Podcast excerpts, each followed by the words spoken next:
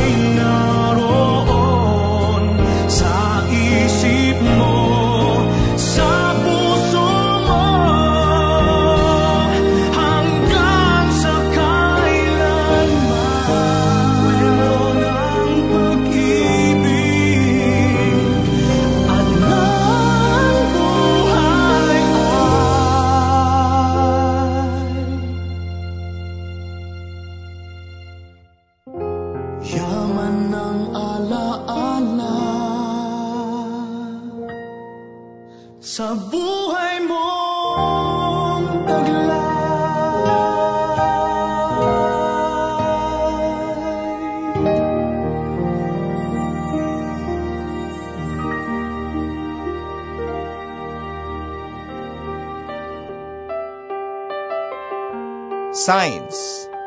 Napakadali lang ang humingi ng signs. Pero ang mahirap na parte ay kung magtalo ang puso mo at mga signs na hinihingi mo. Saan ka lulugar? Alin ang susundin mo? Itatapon mo ba lahat ng senyales na yan at sundin ang dikta ng puso mo? Magandang araw mga kabarangay, ako po si Papa Dudot at isa na naman pong kwento ng pag-ibig, buhay at pag-asa. Ang hatid sa inyo ng Barangay Love Stories.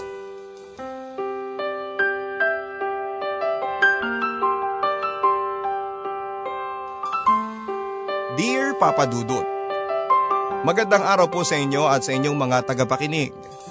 Ako po si Ashley, tubong Bulacan at matagal ko na pong gustong sumulat sa inyo at ibahagi ang isang bahagi ng aking buhay.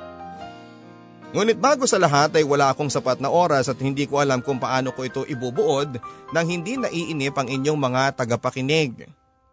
Hindi ko din alam kung saan ko ito uumpisahan at kung paano ko papadudot tatapusin. Ginawa kong lahat na makakaya ko para maging kawili-wili at interesanteng pakinggan ang aking istorya. Sinimulan ko ito sa taon kung saan ako nagsimulang sumulat ng diary. Likas na siguro sa mga bata ang magsulat ng isang diary. Nine years old pa lamang ako noon noong nagpabili ako ng diary sa mami ko. Binili naman niya ako pero ano bang makikita mo sa diary ng isang bata? Puro cartoons, anime, galit sa magulang dahil napalo sa kakulitan at mga simpleng crushes. Sa kaso ko, sa sports ako nahilig dahil sa kakapanood ko ng anime na Slam Dunk noon. Basketball at football ang mga hilig ko papadudot. Maraming nagsasabi noon na lalaki daw akong tomboy.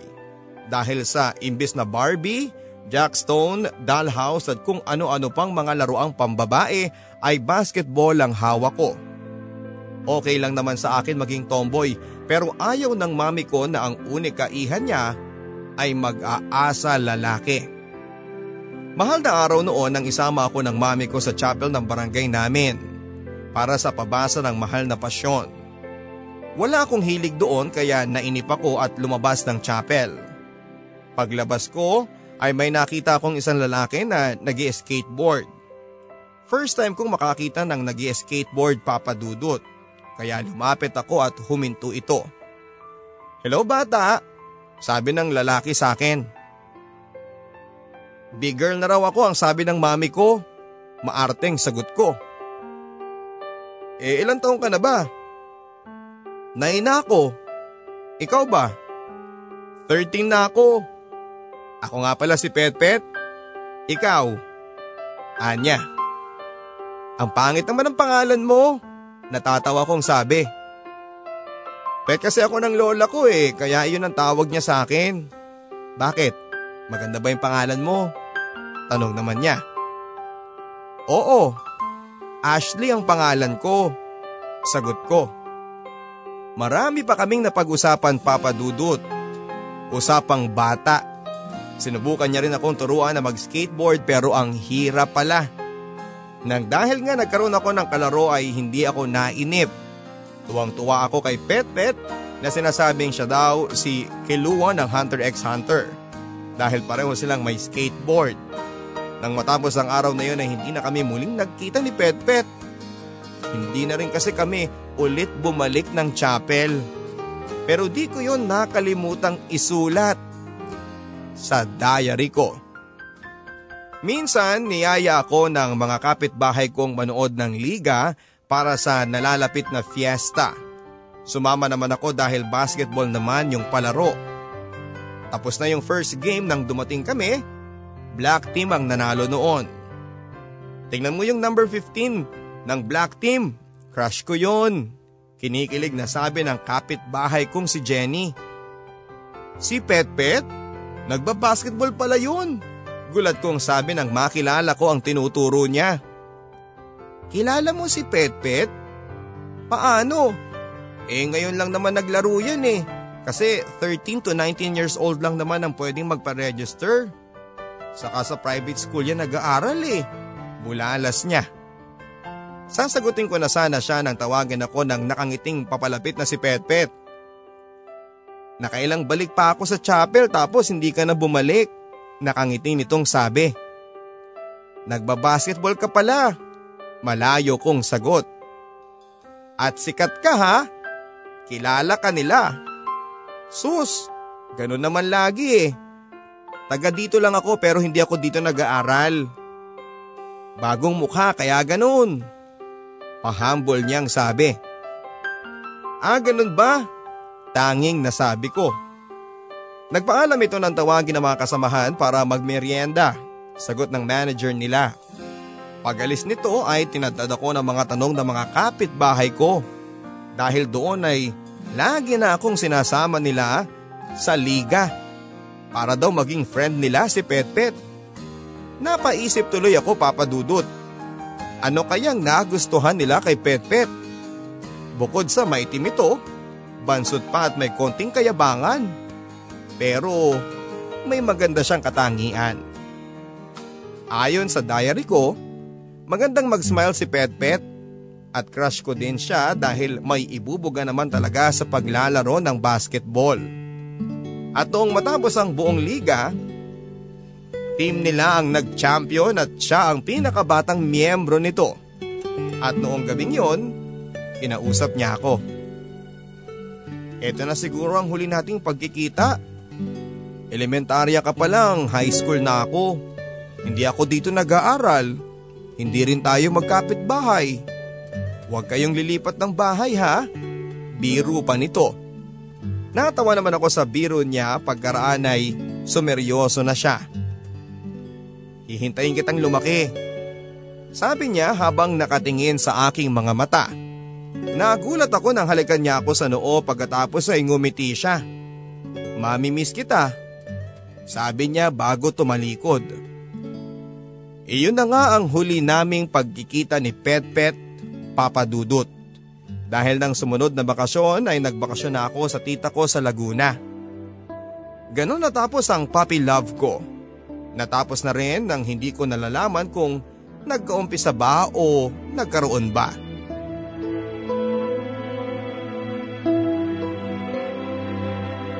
Nang tumungtong ako ng high school ay naiba na ang hilig ko. Wala na akong hilig sa sports. Music na ang naging hilig ko mga pop rock at alternative na genre. Natuto din akong uminom at magkating class nang hindi alam ng mami ko dahil may peer pressure. Hindi na rin ako close sa mga kapitbahay ko dahil nga may new sets of friends na ako.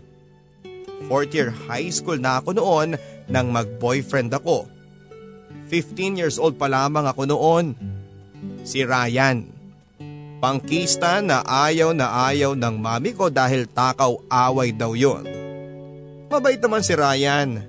Gwapo, magaling magkitara at higit sa lahat ay mapagmahal. Pagkasama ko siya, pakiramdam ko ay protektado ako. At sa sobrang mapagmahal niya, pinagsabay niya kami ng kaibigan ko. Inayos naman namin yon at sabi nga nila, kapag mahal mo, iintindihin mo. Naayos naman namin. Pero nasira na ang samahan namin ng kaibigan ko nang ako ang piliin naman ni Ryan. Naisip ko naman, aanhin ko ang mga agaw na kaibigan kong nasa akin naman si Ryan. At mahal niya ako dahil ako ang pinili niya. Meant to be daw kami ni Ryan sabi ng mga kaibigan namin. Bukod kasi sa pareho kami ng taste ng music ay pareho pa kaming pangkista. Hindi kami magkaklase ni Ryan pero sabay kaming mag-lunch at hinahatid niya ako sa sakayan pa uwi. Magkatabi lang kami ng room kaya madalas ay nasa room namin siya at kinakantahan ako ng mga kung ano-ano. Ang madalas nga niyang kantahin ay ang tulero ng sponge cola.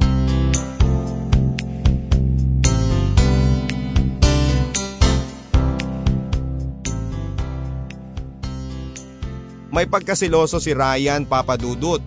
Kaya naman pinapaiba-iba niya ang style ko nang hindi daw agaw pansin. Hindi na ako nag-eyeliner at tinatali ko ng madalas ang buhok ko. Nawala ang punk image ko na baliwala naman sa akin. Dahil alam ko papadudot na kahit na anuman ang ayos at itsura ko ay ako pa din ang pinakamaganda para sa kanya. Hanggang sa mag-college kami. Pareho kami ng pinasukang university pero magkaiba kami ng kinuhang kurso. Hindi magkatugma ang schedule namin kaya bihira na kaming magkita. Sabi nga nila, absence makes the heart go fonder. Walang araw na hindi ko siya namimiss. Wala na kaming formal date at pag nagkikita kami madalas na 30 minutes na ang pinakamatagal. Minsan ay nagkita kami at inaya niya ako maghotel na agad ko namang tinanggihan. Yung iba nga ay first date pa lang ginagawa na yun. Samantalang tayo, one year na eh hindi pa tayo lumilevel up sa kiss. Nagtatampo nitong sabi. Tumagal nga tayo ng walang ganun eh. Ayun ka pa ba maghahanap? Sagot ko naman sa kanya. Kung hindi lang kita mahal, susunggabang ko na yung kaklase ko na liberated. Walang anong sabi niya. Eh, doon ka na. Inis na sabi ko. Kaya inakbayan niya ako at sinabing, Hindi kita ipagpapalit doon. Kung hindi mo pa kaya, maghihintay ako hanggang sa kaya mo nang ibigay. Umasa naman ako papadudot na gagawin niya yon ang maghintay. Hanggang sa may mga nakakarating sa akin mga bali-balita na nakikita raw si Ryan na may kasamang ibang babae. At hindi lang isang beses papadudot, madami. At nang tinanong ko siya ay todo deny naman ito. Mas maniniwala ka pa ba sa kanila na naninira lang sa relasyon natin o sa akin na nagmamahal sa iyo? Ang sabi pa niya. Hindi na lang ako nakipagtalo noon.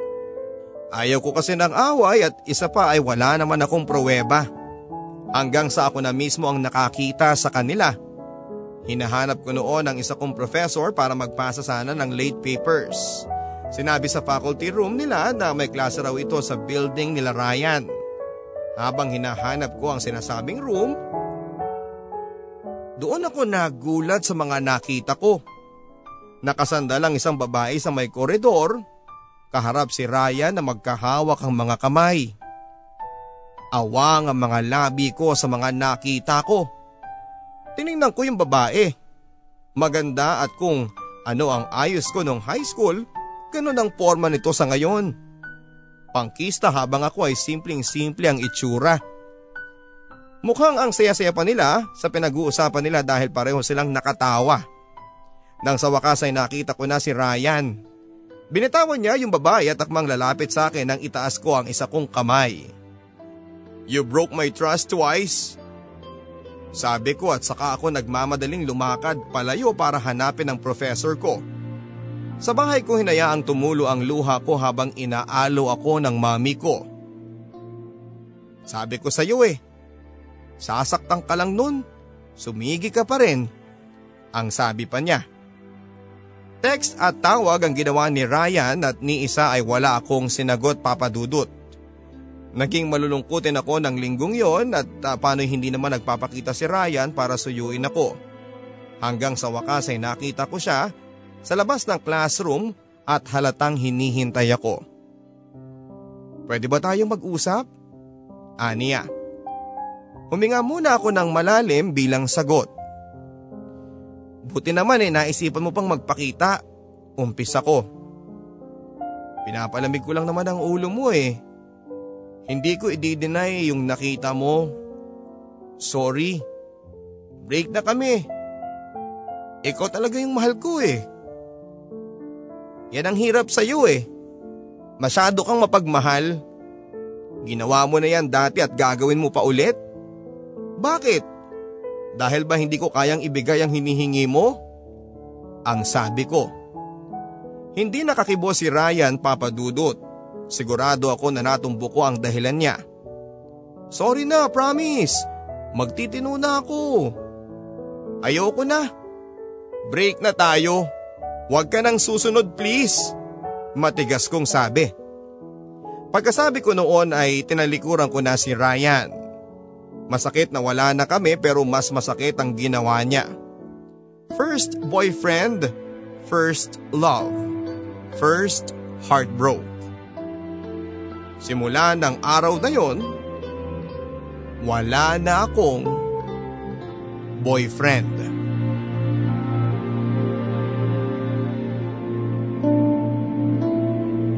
Alangan man sa edad ko noon ay nagsusulat pa rin ako sa diary ko. Sa pagkakataong ito ay pagiging broken hearted ko na ang nakasulat. At nang medyo nakarecover na ako ay iniba ko ang style ko. Uso ang emo noon pero pangkista pa din ako kahit na ang sabi nila ay laos na yon. Wala akong pakialam dahil alam kong iyon ang tipo ni Ryan. Wala akong ginawa sa sarili ko kundi ang ibalik ang dating ako. Yung ako na nagustuhan ni Ryan. Sabi ko, magmo-move on na ako pero niloloko ko lang ang sarili ko. Lahat ng nangyayari kay Ryan, updated ako. Hanggang sa makagraduate ako ng college ay hindi na ako nag-boyfriend. Siguro nga ay mahal ko pa rin si Ryan. Kaya sa loob ng tatlong taon ko sa kolehiyo ay hindi naman ako nagpaligaw. Muli akong nahilig sa sports at sa pagkakataong ito ay sa football na.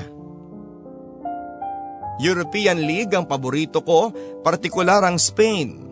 Sa Barcelona, lalo na sa player na si Lionel Messi. Sabi ko nga pag may lalaking nakakakilala kay Lionel at iniidolo siya, gaya ko ay iyon ang susunod kong magiging boyfriend. Pagka-graduate ko ay hindi kaagad ako naghanap ng trabaho. Magbabakasyon muna ako ng dalawang buwan, yun ang sabi ng mami ko. Noon naman ay nagset ang mga classmate ko ng reunion sa elementary. Nag-alangan ako noong una dahil hindi ko nga sila ka-close pero dahil wala naman akong ginagawa ay sumama na ako. Sa basketball court kami nagkita-kita malapit sa dati naming school. Bago dumiretso sa bahay ng dati naming classmate. Doon naman magaganap ang reunion namin. Hindi lahat sa amin ay nakatungtong sa kolehiyo at hindi lahat ay tapos ng bachelor degree. Yung iba naman ay vocational kaya nahihiya daw silang lumapit sa amin. Sabi nga nila ay may mataas na pinag-aralan. Lalo na raw sa akin na hindi namamansin lalo na kapag kasama ko yung boyfriend ko. Wala akong boyfriend. Three years na. Saka alam nyo namang hindi ako matandahin sa mukha eh. Lalo na nga't nagagandahan at nagpupugian na kayong lahat. Ang sabi ko pa. Mula noon ay naging malapit na ako sa mga dati kong kaklase papadudot. Pabor sa akin na malibang ako. Di lang talaga nila ako maaya tuwing may laban ng Barcelona dahil nakatambay lang ako sa harapan ng TV at nanonood sa crush ko. Isang araw ay uh, may iniutos si mami na bilhin sa tindahan. Patawid ako ng kalsada nang biglang may humintong nakabike sa harapan ko. Napatingin ako papadudot. Natsyempohan din kita. Ikaw si Ashley di ba? Sabi ng lalaki nakasakay sa bike. Bakit? Tanong ko sa estranghero. Wow ha, dalagang dalaga ka na. Sino ka ba? Tanong ko na iniisip kong naging kaklase ko ba ito. Hindi mo ako kilala? Grabe to. Ako si Rap Rap. Rafael, remember? Umiling ako dahil hindi ko talaga maaalala. Ganyan bang style ngayon kunwari kilala na dati para makipagkilala? Pagtataray ko pa. Suplada ka pa rin ha? Nasa court ka dati kasama mo si na Jenny. Sabi nila, new face sa court daw pero hindi ka na ulit nagpakita pa. Style mo ba yon para makakuha ng atensyon? Kung sa akin kasi effective yun eh. Ani ang nakangiti. Excuse me ha, bibili kasi ako eh nakaharang ka dyan. Isa pa hindi nga kita kilala eh. Ngumiti ito sa pagkataray ko sabay kuha ng cellphone. Anong number mo? Casual na tanong niya. Pinagdamutan ko ng number ang lalaking hindi ko naman maalala kung kilala ko ba talaga. Nang mag-online ako ay may friend request ako, si Rafael. Tinignan ko ang profile niya at mga pictures. Nagba-basketball pala ito. At dahil mukha namang pamilyar ay inaccept ko agad itong nag-message sa chatbox ko. Ano? Kilala mo na ako? Sabi niya sa mensahe. Mukha ka ngang pamilyar eh. Magkwento ka pa nga. Basta kilala na kita 10 years ago. Gustong gusto nga kitang lapitan nung nakita kita sa court eh. Kaya lang nahihiya ako kasi bukod sa madami kang kasama, eh baka hindi mo na ako naaalala. See? Hindi mo na nga ako makilala eh. Baka napahiya lang ako kung nilapitan kita noon. Mahaba niyang sabi. Paano mo nalaman yung full name ko? Tinanong ko kay Jenny. Dapat pala dati ko pa yung ginawa eh. Sabi niya. Napaisip ako papadudot. Ten years ago. Ibig sabihin, nasa diary ko na yon. Kinuha ko ang lukot-lukot kong diary at binasa ang mga nasa unang pahina noon. Nang matagal na akong hindi nagre-reply ay nag-message muli sa akin si Rafael. Ashley, Still there? Ikaw si Pet Pet? Reply ko sa kanya. Yun ba ang sinabi kong pangalan sa'yo? Lola ko na lang ang tumatawag sa akin noon eh. Asa na yung skateboard mo? Hindi na ako nag skateboard eh. Sa basketball na ako nakafocus. Anong nangyari sa'yo this uh, past 10 years? Sunod-sunod niyang tanong. Nagkakumustahan kami ni Rafael ng mga oras na yon. Sa school, sa love life at kung ano-ano pa. Bago din kami mag-offline ay nagpalitan pa kami ng number ng cellphone at simula noon ay muli kaming naging magkaibigan ni Rafael. Madalas kaming magka-chat papadudot, magka-text at kung minsan pa nga ay tumatawag pa siya. Ashley, labas ka! Ha? Bakit? Tanong ko nang minsang tumatawag siya sa akin. Nandito ako sa labas ng bahay ninyo. Sumilip ako ng bintana at nakita ko nga siya. Dahan-dahan akong lumabas dahil baka magising si mommy. Binuksan ko ang gate saka lumapit sa kanya. Ano ka ba? Anong oras na oh? Mahina pero madiin kong sabi. Nagulat ako nang bigla niya akong yakapin. I miss you. Bulong niya sa akin. Kumalas ako sa pagkakayakap niya papadudot. Baka may makakita sa atin. Mukha namang hindi pinansin ni Rafael ang sinabi ko at nakangiting tumitig sa akin. Hindi ako nagsisising pinalaki kita. Na hinintay kitang magdalaga. Cute ka noon. Maganda ka na ngayon. Nakangiting sabi niya. Alam ko papadudot na namula ang mukha ko sa mga sinabi ni Rafael. Tatlong taon akong umiwa sa lalaki at hindi ako sanay sa sinasabing maganda ako. Lalo na sa isang katulad ni Rafael. Hindi na siya negro ngayon, moreno na at dahil nga naglalaro ng basketball ay maganda ang pangangatawan. Tumangkad din ito dahil nanliit ang height kong 5'3 at hindi na wala ang maganda niyang smile. Maging ang matiim niyang pagtitig na hindi ko matignan ng diretsyo. Hindi naman ako maganda, nahihiya ko pang sabi. Maganda ka kaya? Kasabay ng pag-mature ng mukha mo ang pag-develop ng katawan mo sa tamang lugar. Gusto kita Ashley. Gustong gusto kita at hindi ako kontento nakatext ka lang at ka-chat. Na, napapakinggan ko lang yung boses mo. Gusto ko lagi kitang nakikita. Makita lang kita kompleto na ang araw ko. Sabi niya. Teka nga, ang bilis mo naman. Ano ito isang linggong pag-ibig? Alanganing kong sabi. 10 years is long enough. Bata pa tayo noon, matanda na tayo ngayon. Hindi na to puppy love. 10 years? Kaya pala nangolekta ka ng girlfriend noon, sabi ko. At ikaw ang gusto kong maging huli. Kinuha niya ang kamay ko papadudot at tinapat niya sa kanyang dibdib. See? Napapabilis mo ang pintig ng puso ko.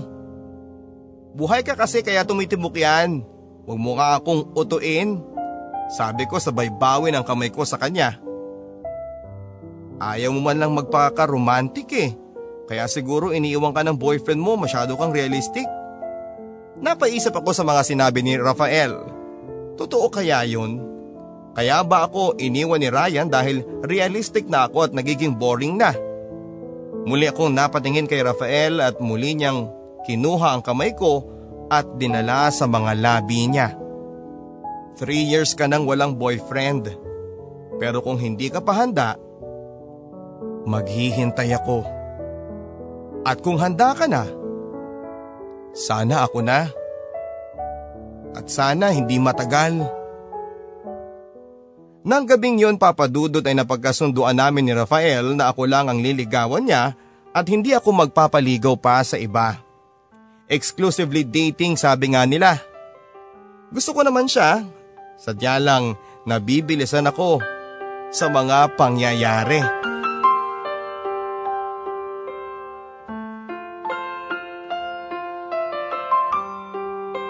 Napadala sa pagpunta ng alanganing oras ni Rafael sa tapat ng bahay namin. Nararamdaman kong pagod na si Rafael ngunit hindi niya ito iniinda basta lang daw makita niya ako. Manood ka na lang kasi ng liga nang hindi na ako umuuwi tapos eh kukunin ko pa yung motor bago pumunta rito. Lahat ng 3 points ko, pihado para sa'yo. Sabi pa nito minsan sa akin. Hoy Rafael, gabi na umuwi ka na. Sabi ng kapitbahay kong si Gary habang nakatambay sa harap ng gate nila. Gaya ni Rafael Papadudot ay naglalaro din ito ng basketball. Kaya pala inayawan mo yung isa na kay Ashley ka na. Dagdag pa nito na nagpatawa kay Rafael. Loko-loko, baka maniwala sa si Ashley ha? Ngumiti lang ako sa biruan ng dalawa. Nang sumunod na gabi ay inaya ako ng mga classmate ko dati na manood ng liga. Sumama naman ako kasi alam kong may laro noon si Rafael. Malapit sa nagtitinda ng fishball kami tumambay. Nagtatago ako nang di ako makita ni Rafael. Nakita ko mga kapitbahay ko kabilang si Jenny na nakatambay malapit sa scoreboard. Panayang sulyap doon ni Rafael kung sa score o kila Jenny nakatingin ay hindi po ako sigurado. Nang matapos maglaro si na Rafael ay lumapit ako sa mga ito dahil kapitbahay at kababata ay in-entertain naman ako ng mga ito. Pero napansin kong ilag sa akin si Jenny. Lalo akong nagtaka nang lumapit dito si Rafael at may binigay na kung ano. Ngumiti ito nang makita ko at walang kakabakabang lumapit sa akin. Nanood ka pala? Hindi kita nakita kanina. Kasama ko yung classmate ko nung elementary. Nakipagtsekahan lang ako dito. Nagkakwentuhan pa kami ng tawagin na si Rafael ng mga kasamahan niya at ako naman ay ng mga dati kong classmate. Si Rafael lang pala magpapalabas sa iyo sa bahay eh. Ang sabi naman sa akin ni Gary nang lapitan niya ako nang paalis na si Rafael. Hindi ah, nagkita lang kami dito. Ayokong makialam pero ayokong wala kang alam ha. Anong ibig mong sabihin? Nagtatakang tanong ni Gary. Paano kayo nagkita ni Rafael? Tanong niya. Palabas ako ng bahay tapos dumaan siya. Bakit? Alam mo ba kung saan siya galing noon? Umiling ako. Kila Jenny, nanliligaw. Siguradong sabi niya. Nagulat ako sa mga nalaman ko papadudot. Kaya pala parang iwas sa akin si Jenny, may sulutan issue pa lang nangyayari. Wala akong kaalam-alam. Hindi ko alam eh. Walang sinabi sa akin si Rafael, sambit ko. Kasi nga tinigil na niya nang makita ka. Mas gusto ka niya kesa kay Jenny. Kaya lang yung isa na fall na tapos biglang ikaw pala yung gusto. Ang sabi pa ni Gary. Nang gabing yon papadudot ay tinanong ko kaagad si Rafael sa mga nalaman ko na hindi naman niya dininay. Naligaw pa lang ako noon hindi ko pa girlfriend. Saka sinabi ko naman kay Jenny na may iba na akong gusto eh at ikaw yun. Pagpapaliwanag niya. Paano kung hindi mo ko nakita eh di sana kayo na ngayon. Matagal na hindi nakakibo si Rafael. Bakit ba iniisip mo pa yun? Eh tapos na yun. Inayos ko na yon bago pa ako magtapat sa'yo. Wala namang problema eh. Wala kang kasalanan doon. Kababata ko si Jenny. Nauna siya at ayokong lumabas ng mga agaw. Wala kang inagaw kasi hindi nga kami eh. Hindi naging kami at hindi siya nauna kasi sampung taon nga kitang hinintay eh. Tila naiinis na sabi ni Rafael. Nag-offline na sana ako noon nang may mabasa pa akong post ni Jenny at ang sabi ng post, Single? Ang dami kasing epal eh. Hoy miss, masaya ka ba? Nang mabasa ko ay nag-offline na ako sa ako tinext si Rafael nang ayoko na. Kakasan ko pa lamang ng message na nangrig ang telepono ko at si Rafael ang caller. Ano bang problema? Sa tingin mo ba eh, pag binasad mo ako ngayon eh, itutuloy ko pa ang panliligaw sa kanya? Wala namang siya magagawa kahit magkatalak siya eh kasi ikaw lang naman ang gusto ko eh. Ikaw Ashley, at hindi siya. Hindi ko na alam ang gagawin ko. May kaagaw na ako. Hindi mo pa nga ako girlfriend. Wait, anong sabi mo? Ibig bang sabihin eh malapit mo na akong sagutin? Hindi makapaniwalang tanong niya. Ayoko ng komplikadong buhay, sabi ko. Ano na? Baka hindi ako makatulog nito eh. Ayusin mo muna yan kay Jenny, sabi ko.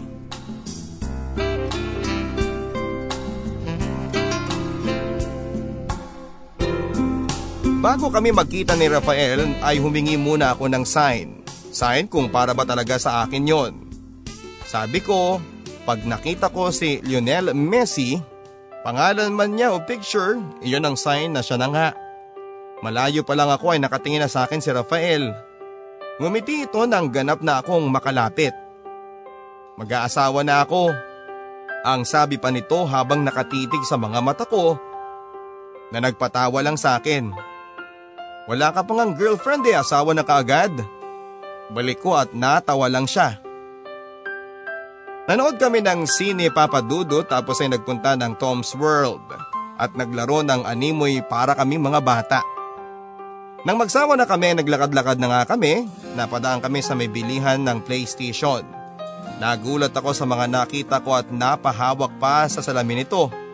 May nakadisplay ng mga bagong laro dito kabilang na ang FIFA 11 kung saan ay si Lionel Messi ang endorser. May nakasulat pa na play like a pro, play like Lionel Messi, play FIFA 1. Yun ang ang hinihingi kong sign papadudot. Nasa harapan ko na. Sa hindi ko inaasahang lugar at dalawang sign pa ang binigay.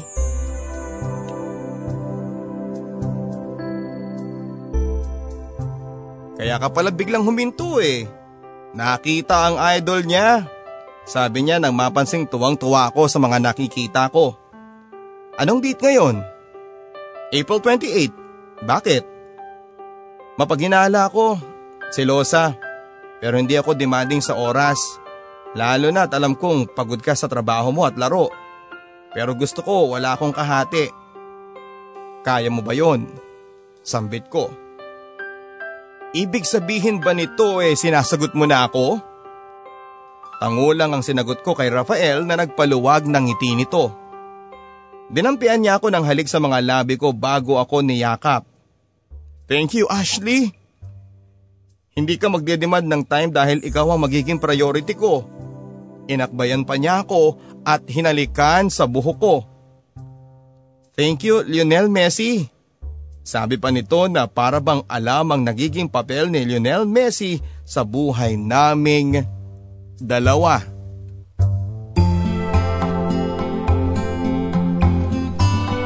Hindi katulad ni Ryan Papadudot ay gusto ni Mami si Rafael. Maganda raw ang family background nito at hindi maporma. Gabi-gabing nagpupunta sa bahay namin si Rafael at ramdam ko talaga ang pagod niya, hindi lang siya nagreklamo. Sa Makati siya nagkatrabaho at nag-uuwian siya para lang makita ako. Hindi practical, sabi ko pa nga. Para na siyang may asawang inuuwian na ayaw maiwan kahit isang araw lang. Nagpa-practice na raw kasi siya sakaling ikasal na kami at wala pa siyang nabibiling bahay sa may Makati. Gusto na raw niya akong pakasalan gayong mga ang babata pa namin. Bata pa nga tayo, Pangarap ko makapagpundar muna ng sariling bahay bago mag-asawa kaya lang eh. Tuwing nakikita kita parang ayoko na ng bahay. Parang mas gusto na kitang gawing may bahay ko. Anya. Binobola mo na naman ako eh. Ang tagal mo na akong nabola. Namumula ko pang sabi. Pero ang totoo papadudot ay kinikilig ako. Hindi ko lang sinasabi sa kanya. Sa lahat ng effort niya, Maging noong nag apply ako sa company malapit sa kanilang company ay may referral niya ako. Bawal daw kasi sa kumpanya nila na magkamag-anak o magkarelasyon. Classmate niya dati yung pinagreferan niya sa akin at natanggap naman ako kaya naging mas magaan ang buhay ni Rafael. Hindi na niya kailangan pang umuwi sa Bulacan araw-araw. Nag-boarding house din ako para hindi masyadong magastos. Mas mahaba na ang pahinga ko maging ang pagsasama namin ni Rafael. Simula noong nagtrabaho ako sa Makati Papadudot ay mas madalas na ang pagde-date namin. Kaya lalo pa kaming napapalapit at nakikilala ang isa't isa. Mapagmahal si Rafael, hindi tulad ni Ryan. Gentleman ito at seryoso sa kanyang buhay. Para bang kapag siya ang kasama ko ay alam kong nakaplano na ang hinaharap naming dalawa. Minsan ay bumili ako ng uh, basketball sa isang mall para iregalo kay Rafael. Naisipan ko munang uh, sa isang fast food. Naglalakad na ako noon papunta doon nang makasalubong ko si Ryan. Hindi ko siya nakilala kung hindi niya ako binati. Maayos ang buhok at pananamit at walang bahid ng pagiging pangkista. Matiim ang pagkakatitig nito sa akin alanganin ng pagngiti ko at napahawak ng mahigpit sa daladala kong bola. Huwag mong sabihin, totoo yung nabalitaan kong chismis noon na naging tomboy ka na ngayon. Nakangiti nitong sabi habang nakatingin sa hawak kong bola. Hindi ah, sa boyfriend ko to, regalo ko sa nalalapit naming monstery. Taas noong sagot ko. Tila panghihinayang ang mga nakita ko sa mukha niya sa sinabi ko na may boyfriend na ako. Ganun pa man ay inaya niya akong magmerienda at sumama naman ako. Ang fast food kong binabalak ay naging restaurant at wala akong nagastos dahil nilibre ako ni Ryan. Nagmatured ka. Hindi ka na masyadong chubby chicks ha. Bagay sa'yo lalo kang gumanda. Sabi pa niya. Ikaw nga tong gumawa po eh. Bagay pala sa'yo yung ganyang professional looking. Sabi ko naman. Na in love ka na naman. Tumawa lang ako sa mga sinabi niya. Ako kasi na in love uli ako sa iyo eh. Nawala ang ngiti ko nang makita kong seryoso ang itsura niya nang sabihin niya yon. Umiwas ako ng tingin at sinabi ko na may boyfriend na ako. Okay lang, hindi pa naman kayo kasal eh. Ang sabi ni Ryan na hindi man lang nag-alala at tila may confident na hindi kami magtatagal ni Rafael. Magkwento ka tungkol sa kanya. Gaano na kayo katagal? Saan mo siya nakilala? Gwapo ba siya? Ano? Nakangiti si Ryan habang nagtatanong tungkol kay Rafael. Nagkwento naman ako papadudod syempre. Ibinida ko ang nobyo ko. Nagkwentuhan kami tungkol sa buhay-buhay namin matapos namin maghiwalay at kung saan kami nagtatrabaho sa ngayon.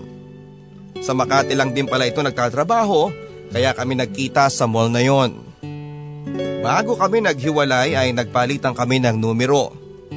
Mula noon papadudot ay madalas na kami magka-text ni Ryan at hindi ko tinatanggi, nami-miss ko siya. Nami-miss ko ang dati kong boyfriend. Nagawa kong ilihim ang pagkikita namin ni Rafael, papadudot. Ayoko kasing pagmulan pa ito ng away namin. Nagulat ako nang minsan paglabas ko sa office namin ay nakita ko si Ryan. May hawak na gitara habang kumakanta ng tuliro. Hindi ako nagulat, mas kinabahan ako. Minsan kasi biglang sinusundo ako ni Rafael at hindi pa ako handa kung sakaling magkaharap kami, kaming tatlo. Kinilig naman ako sa mga kasamahan ko sa opisina nang malaman nilang ako pala ang kinakantahan ni Ryan nang lumapit to sa akin. Pinalitan ko na raw pala si Rafael at mas gwapo pa ang pinalit ko.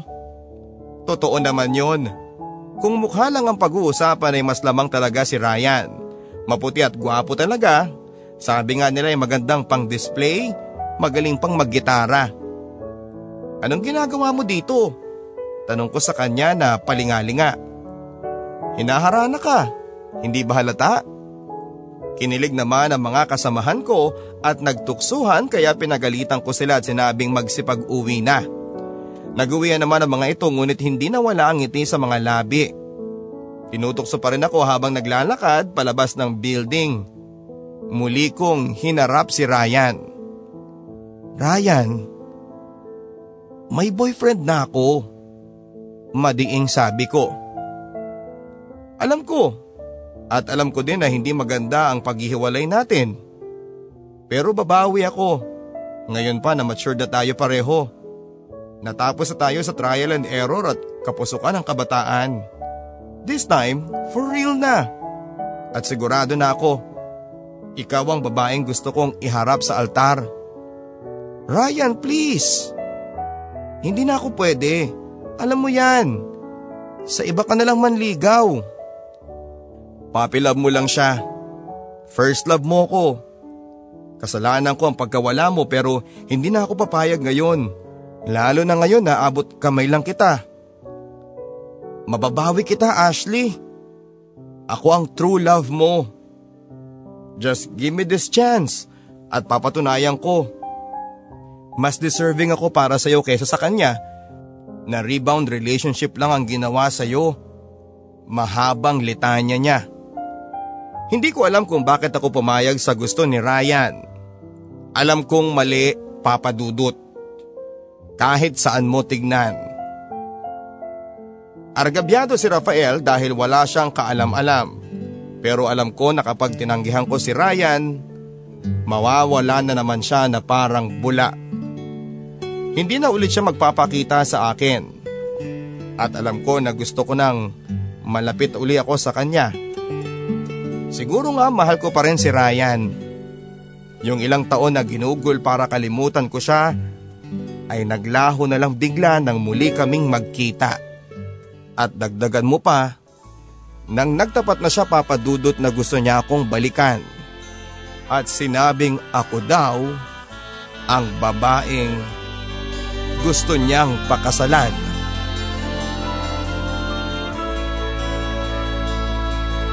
Hindi ko alam papadudot basta naramdaman ko na lang ang bagay na kinakainasan ko kay Ryan. Ginawa ko na ngayon. Kung sa mga pelikula ay lalaki ang may kulasisi, sa aming tatlo, ako na babayang may secret affair. Ako ang may kirido. Sa Cubao kami madalas na mag-date ni Ryan nang walang nakakakilala sa amin. Tuwing magkasama kami ay lagi niyang kinukumusta si Rafael. Lagi din niya akong binibrainwash na hindi ko na yon mahal. Naawa na lang ang nararamdaman ko sa kanya kaya hindi ko maiwan. Sabi pa niya ay boring daw ito dahil matanda na ito sa akin at masyadong seryoso sa buhay. Minsan sinama ako ni Rafael sa kasal ng anak ng boss niya. Ramdam na ramdam kong proud na proud siya tuwing ipapakilala niya akong girlfriend. Nang gabing yun ay muli akong humingi ng sign. Pag binuksan ko ang TV at sports ang nakita ko, si Rafael ang pipiliin ko. Pero kung music ang nakita ko, si Ryan ang pipiliin ko. Huminga ako ng malalim bago ko binuksan ang TV. Papadudot. Si Shakira ang nakita ko at kumakanta ng waka-waka. Nang gabing yon ay alam ko na ang malaking desisyon na gagawin ko para sa buhay ko.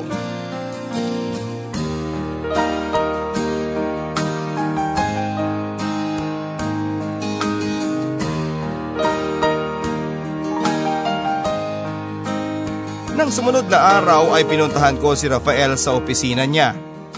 Inaya ko siyang kumain sa labas. Natapos kaming kumain pero wala akong nasabi sa kanya. Hindi ko alam kung paano ko sisimulan. Nagulat pa nga ako nang ayain niya akong mag-videoke bar. Gayong hindi naman ito kumakanta. Lalo akong nagulat nang kumanta ito ng tuliro. Ngayon na ba Ashley? Ngayon mo na ba ako iiwanan? Naluluhang sabi niya. Matapos niyang kumanta. Gulat na gulat ako sa tanong na yon at hindi ako nakakilos at hindi nga ako nakapagsalita. Alam ko ang lahat. Mula pa noong hananahin kanya sa opisina niyo. Si Ryan yun di ba? Mapait ang ngiting tanong niya. Naalala ko si Rafael ang nag-refer sa akin sa trabaho ko so malamang yung kakilala niya doon ang nagsumbong. Hindi ko siya magawang tignan Nahihiya ako at nanliliit. Alam na pala niya at bakit hindi pa niya sinabi noon pa. Baka napigil ko pa. Baka naayos pa namin to. Hindi ko napigilan ang pagtulo ng mga luha ko. Huwag kang umiyak. Baka sabihin nila ako nag-agrabyado sa'yo. Aniya. Nagawa kong tignan si Rafael habang pinupunasan ko ang mga luha ko. Walang galit sa mukha niya. Hindi rin nagsusumamo na siya ang piliin ko basta seryoso lang na nakatingin sa akin. Sorry. Tanging nasabi ko sa pagitan ng paghikbi. Muli ay wala siyang sinabi sa akin basta nakatingin lang siya at hinihintay kong sumbatan niya ako. Murahin, sampalin pero wala siyang ginawa, muli akong nagsalita. Hindi ka ba galit? Wala ka bang sasabihin man lang? Nako konsensyang tanong ko. Hindi naman ako ganong katangay at kagago eh para hindi magalit. Nung malaman kong may lalaking sumusundo sa'yo, ang akala ko sasabihin mo sa akin. Naghintay ako na sasabihin mo sa akin ang lahat pero wala kang sinabi. So siguro mahal mo pa rin siya. Nang maulit-ulit pa yon ay gusto na kitang kumprontahin. Kaya lang hindi ko kaya. Mas mahal kita kaysa sa galit ako sa'yo. Alam ko namang mangyayari to eh. Kaya lang umasa pa rin ako na ako ang pipiliin mo. Kahit rebound relationship mo lang ako. Sa basketball kasi if you control the rebound, You control the game. Hindi pala sa love life. Totoo ngang first love never dies. Pero pag iniwang kanya ulit, huwag ka nang babalik sa akin. At huwag ka na rin magpapakita pa. Lumuluhang sabi niya. Umalis ka agad si Rafael pagkasabi noon. Hindi siya galit habang sinasabi yon pero ang sakit ng dating sa akin. Hindi ko siya masisisi papadudot. May pride pa din naman siyang inaalagaan. At baka nga iyon ang meron lang siya ng mga panahong yon. Masakit man papadudot ay ayaw na akong makita ni Rafael Okay na rin yon dahil simula noon ay hindi na namin kailangang pang magtago ni Ryan. Hindi na wala ang pagkasweet niya at totoo nga ang sinabi niyang mas exciting siya kay Rafael dahil hindi siya ganon kaseryoso sa buhay. Magkasama kami halos araw-araw. Maging pag-uwi sa Bulacan ay sabay kami. Halata ko nang hinayang sa amin ni Rafael si Mami nang malaman niyang nagkabalikan na kami ni Ryan. Pero kung saan daw ako masaya, bahala ako sa buhay ko at wala na akong balita kay Rafael dahil naging abala na ako kay Ryan. Tuwing makikita ko siya ay nakukumpleto ang araw ko at parang nagbabalik ako sa high school life ko. Sa bahay kami nag-Christmas at kila Ryan kami nag-New Year. Masaya ang naging pagtatapos ng taon dahil kasama ko ang pinakamamahal kong boyfriend. Hindi lang ako minsang inayang mag-live-in ni Ryan, Ngunit gaya ng dati ay hindi ako pumapayag. Doon din naman daw kami papunta. Papel lang naman daw ang kasal na may pirma ng mayor at ng mga witnesses sa kaming dalawa. Siyempre hindi ako pumayag. Handa naman daw siyang maghintay hanggang sa makaipon kami at magkaroon ng engrandeng kasalan. Hindi ko alam papadudod pero pag nangako si Ryan ay may pakaramdam ako na sinasabi lang niya yon para matuwa ako. Hindi dahil iyon ang totoo.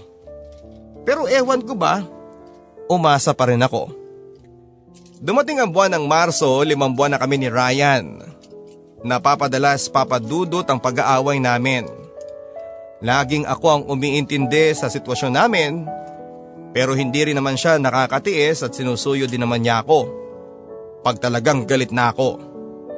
Kalalabas ko lang sa office ko noon. Naglalakad ako papunta ng sakayan nang maisipan kong dumaan sa isang mall. Ibibili ko ng pasalubong ang mami ko para diretso na ako pag uwi ko kinabukasan. Papasok na ako ng mall nang may makita akong palabas. Si Rafael at gaya ng dati ay professional looking pa rin ito, nasuot ang long sleeve polo. Pero ang hindi ko inaasahang makita ay ang kasama niya. Si Jenny. Hindi sila magkaakbay, hindi rin magkahawak ang mga kamay pero naramdaman ko ang selos Selos dahil sa dami ng taong ipapalit niya sa akin ay bakit si Jenny pa? Iiwas sana ako nang di nila ako makita ngunit nakita na ako ni Jenny. Tinawag ako nito, nginitian ako. Pagkaraan ay tumingin kay Rafael na nakatingin din sa akin. Nginitian ko siya ngunit hindi ito ngumiti sa akin. Tila ba sinasabing, di ba sabi ko sa iyo, huwag ka nang magpapakita sa akin. Nag-iwas ako ng tingin at sinabi kay Jenny na mauna na ako, saka ako lumakad palayo. Ganon pala yun papadudot. Ang sakit pala kapag nakita mo ang ex mo na may kasamang ibang babae. Minsan pumunta ako sa apartment ni Ryan sa Makati. Wala mga housemate nito dahil nagkayayaan daw lumabas at nauna lang sila na umuwi dahil ayaw niyang maglasing ng ganong oras. Naging alerto ako sa pagsusolo namin. Nanood kami ng DVD ng may magawa. Magkatabi kami sa sofa habang nakakbay siya sa akin.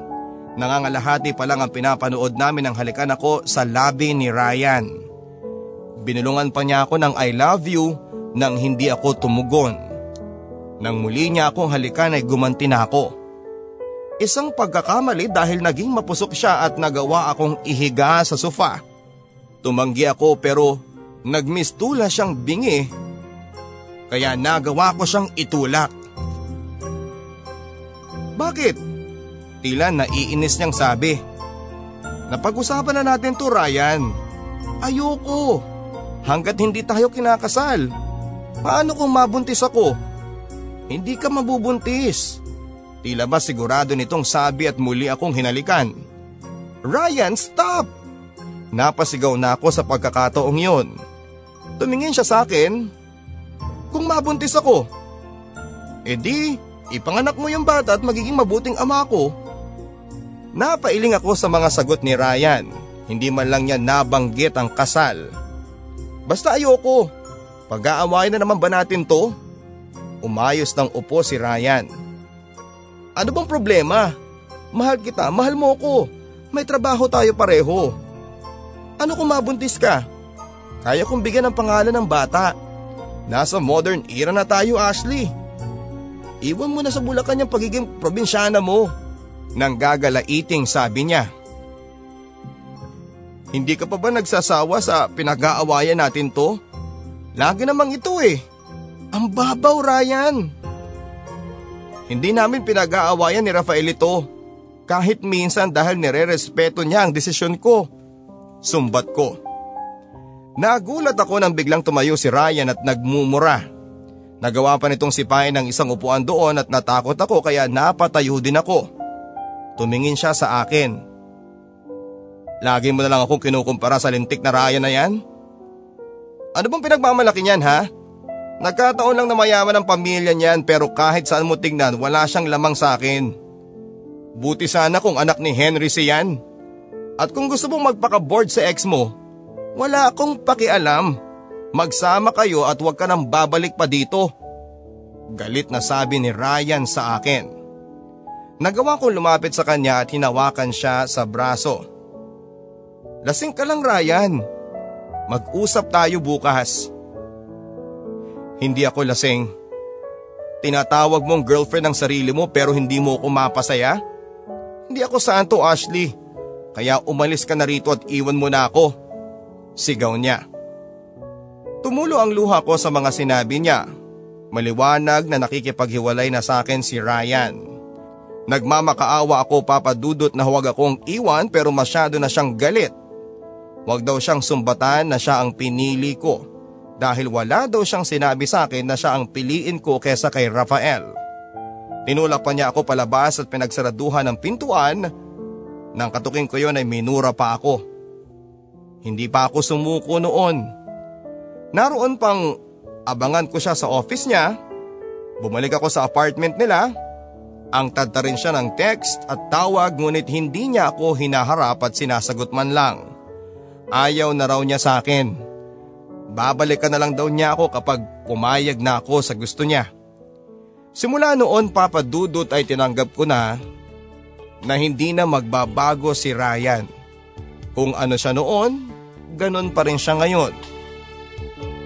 Hindi ko kayang makipagsabayan sa kanya, Papa Dudut. Sa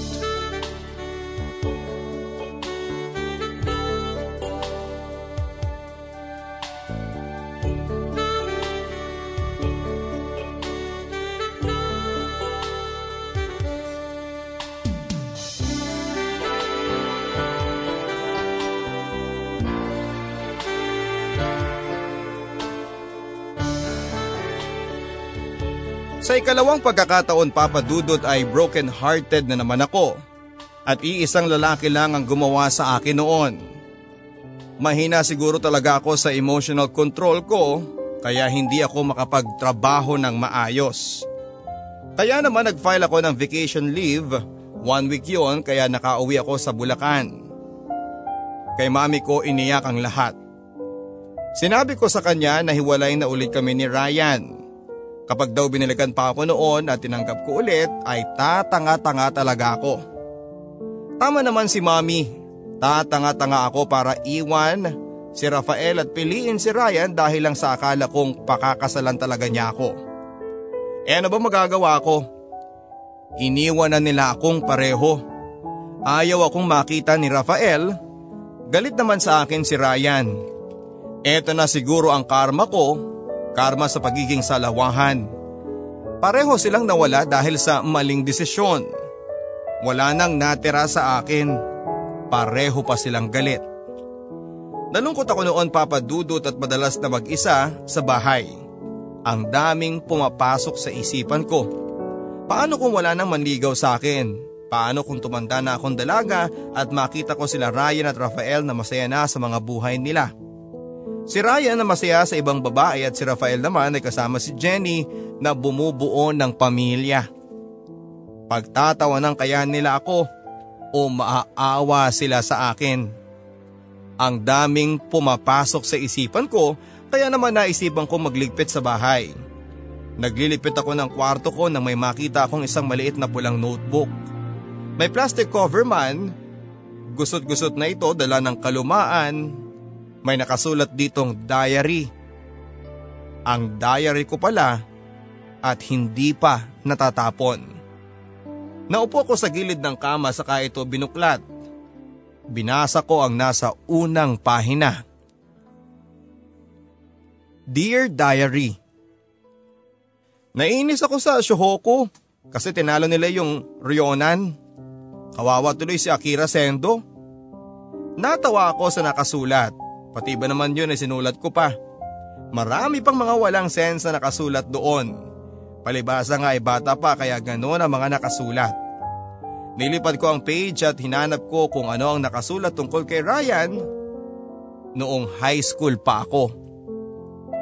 Puro papuri sa kagwapuhan at kagalingan maggitara. Muli kong nilipat ang pahina sa bandang hulihan sa pinakahuli kong sinulat.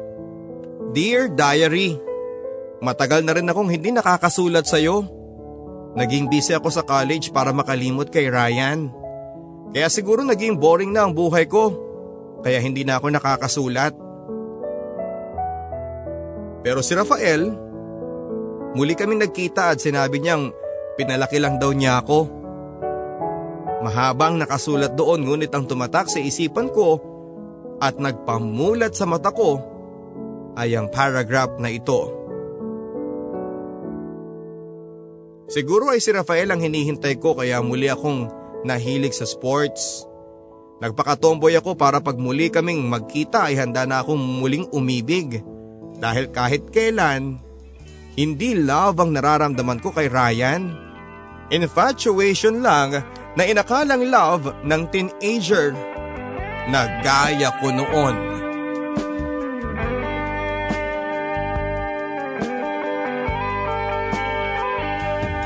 Napahagulhol ako noon papadudot. Na-realize kong tama ang mga nakasulat sa diary. Hindi ko mahal si Ryan. Na-miss ko lang siya. Na-excite lang ako sa mga ginawa niya sa akin. Mahal ko si Rafael pero paano ko siya babawiin kay Jenny? Kinuha ko ang cellphone ko at nag-dial ng number ni Rafael. Nag-ring pero walang sumasagot. Hindi ko alam kung nakailang dial pa ako pero wala talagang sumasagot. Kinalma ko ang sarili ko at naupo ko sa sofa at binuksan ang TV. Nag-iisip ako ng sign, ng sign na hihilingin ko pero wala akong maisip. Napatingin ako sa TV nang marinig ko ang waka-waka. Napangiti ako nang mapakla nang makita ko yon. Mali naman ang sign na ibinigay sa akin ng music video na yon. Ililipat ko na sana yung TV nang makita ko si Lionel Messi. Napahawak ako sa sarili kong mga labi. Hindi pala mali ang sign. Ang intindi ko ang mali. Siguro dahil si Ryan talaga ang gusto kong piliin ng mga panahong yon. Official music video ng 2010 World Cup ang Waka Waka. Sports ang ibinigay na sign noon pa. At si Lionel Messi na na sign ko sa true love ko ang nandun. Lumabas ako ng bahay. Hindi ko alam kung saan ako pupunta kaya pumunta na lamang ako kina Jenny. Pagdating ko naman sa kanila ay hindi ko alam kung ano ang sasabihin ko kaya tinanong ko na lang kung magkikita ba sila ni Rafael. Oo, nandito siya mamaya. May liga na kasi ulit mamaya eh at sumali siya. May laban sila mamaya. Bakit? Hindi ko sinagot si Jenny at umuwi na lamang ako sa bahay. Hindi ko malaman ang gagawin ko at gusto kong hilahin ang oras para mag alas 6 na at makausap ko na si Rafael. Wala akong pakialam kung galit siya sa akin basta gusto ko siyang kausapin. Nanood ako ng liga kasama ang mga kapitbahay ko. Wala akong pakialam kung kasama ko si Jenny basta kailangan kong kausapin si Rafael. Nahalata ko na distracted siya sa akin nang makita niya akong nanonood kaya wasted lang ang laro niya. Hinayaan ko lang yon. Nang sa wakas ay natapos na ang laro nila, hindi siya lumapit sa amin kaya ako na ang lumapit sa kanya. Tinawag ko siya pero hindi man lang siya lumingon kaya hinabol ko siya at hinawakan sa braso. Ashley, please. No, putol ko sa mga sasabihin niya. Rafael, please, mag-usap tayo. We need to talk. Hindi ba sabi ko huwag ka nang magpapakita sa akin? Madiin pero mahina niyang sabi. Paano kapag nalaman ng boyfriend mo na nakikipagkita ka sa ex mo? I know the feeling, Ashley. Stop! Pahiram lang ng one minute ng buhay mo. Makinig ka lang sa mga sasabihin ko tapos nun ikaw na mag-decide kung anong susunod na mga mangyayari. Alam kong magagalit sa akin si Jenny sa ginagawa ko pero kinapalan ko ng mukha ko. Makausap lang kita. Matagal akong tinignan ni Rafael bago nagsalita. Hintay mo ko pagkatapos namin kausapin ng manager namin. Noon naman ay nagkaroon ako ng pag-asa. Doon ko lang binitawan si Rafael at nagpasalamat. Ngunit sabi nga nila, walang madali sa mundo. Ang tagal kong hinintay si Rafael, nilamok na ako pero hinintay ko pa rin siya. Mahigit sa isang oras na siguro akong naghihintay at paiyak na ako noon nang makita ko siya. Tinanguan lang niya ako nang makita ako at lumapit na ako sa kanya. Noon naman ako walang masabi. Tila nainip si Rafael nang hindi ako magsalita. Akala ko ba may sasabihin ka? Akala ko ba one minute lang? Eh bakit hindi ka magsalita dyan? Ibubuod ko na. I love you. Sabi ko na titig na titig sa mga mata niya. Halatang nagulat ito pagkaraan ay tumawa ng mahina. Love? Eh bakit? Iniwan ka ba ni Ryan kaya bumabalik ka sa akin? Di ba sabi ko sa'yo wala ka nang babalikan? Otomatikong tumulo na ang mga luha ko. Busted. Sabi ko sa loob-loob ko. Natigilan kami nang makita kami ng teammate niya at nagtanong kung bakit ako umiiyak. Tila napahiya si Rafael nang makita siya ng mga ito na nagpapaiyak ng babae kaya naman inaya niya akong sumakay sa motor niya at hinatid ako sa tapat ng bahay namin. Hindi ako bumitaw sa pagkakayakap sa likuran niya. Huminga ng malalim si Rafael nang matansya niya siguro na gusto ko talaga siyang makausap at humikbi pa ako. Sige, magkwento ka. Baka naman malungkot ka lang, kaya ka ganyan. Tama ka. Iniwan ako ni Ryan at ikaw ang dahilan. Ako? Abay anong ginawa ko? Siya nga to ng agaw ng girlfriend eh. Akala ko love yung nararamdaman ko sa kanya. Namiss ko lang pala siya. Ikaw ang totoong mahal ko, Rafael. Nung araw na namili ako sa inyong dalawa, humingi ako ng sign. Mali ang intindi ko kaya akala ko si Ryan ang sinasabi ng sign eh. Nito ko lang nalaman na ikaw palang tinuturo ng sign. Hanggang ngayon ba naman, naniniwala ka pa rin dyan? Paano kung si Ryan pala talaga at akala mo lang na ako dahil malungkot ka at masama ang loob mo sa kanya? Naniniwala ako sa sign pero naniniwala din ako na tao ang gumagawa ng kapalaran niya. Kaya ako nandito ngayon. Kahit pa masakit sa akin na kayo ni Jenny, na binalikan mo siya nang iniwan kita. Kahit na alam kong galit ka sa akin, na ayaw mo kong makita. Kinaya ko ang lahat kasi nga alam kong ako ang mali. Kahit na wala akong kasiguraduhan kung tatanggapin mo ba ako o hindi na. Kahit na hindi ko alam kung mababawi pa kita kay Jenny o hindi na. Muling tumulo ang masaganang luha sa mga mata ko. Hindi kami ni Jenny. Mahina ang pagkakasabi no ni Rafael pero parang sinigaw niya ang dating sa pandinig ko. Bumaba ako sa motor at tinitigan niya ako. Pakaraan ay umiling, niyakap ko siya at inayakan saka nagmakaawa na bigyan ako ng second chance. Ipinangako ko rin papadudot ang pwedeng ipangako ng isang ulirang girlfriend sa faithful niyang boyfriend. Bumaba sa motor si Rafael at pinigil ng isa niyang daliri ang mga labi kong patuloy sa pagsasalita. Relax. Hindi pagtanggi ang iling ko na yon. Umiling ako kasi alam kong ganito ang mangyayari kapag nagkita tayo. Akala ko kasi ako ang magmamakaawa sa iyo kapag muli tayong nagkita. Na baka kapag nagkita tayo at hindi ka pa kasal ay itanan kita. Nakangiti nitong sabi. I miss you. Aniya, muli kong niyakap si Rafael I miss you too. Mahal na mahal kita kaya sorry sa lahat ng ginawa ko. Umiiyak na sabi ko. Walang sinabi si Rafael at basta hinalikan na lamang niya ako sa mga labi ko. Paulit-ulit gaya ng pagsasabi niya ng I love you sa akin. Nang gabing yon ay muli kami nagkabalikan. Mula noon ay hindi na kami naghiwalay pa hanggang sa ngayon na malapit na kaming ikasal.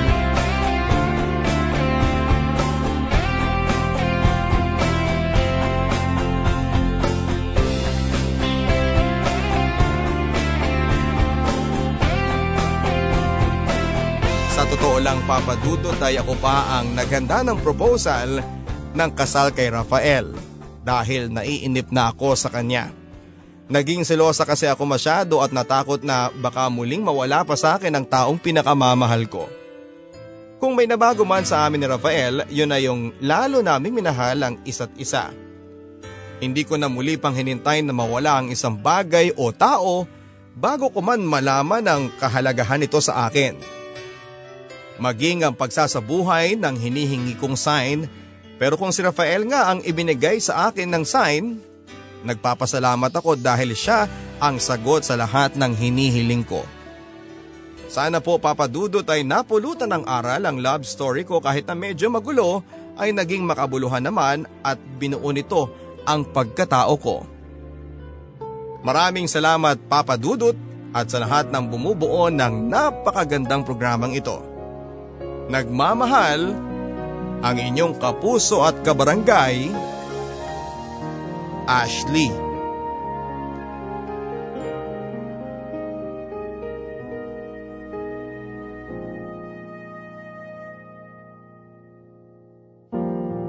Pagsikat ng araw Pag-ikot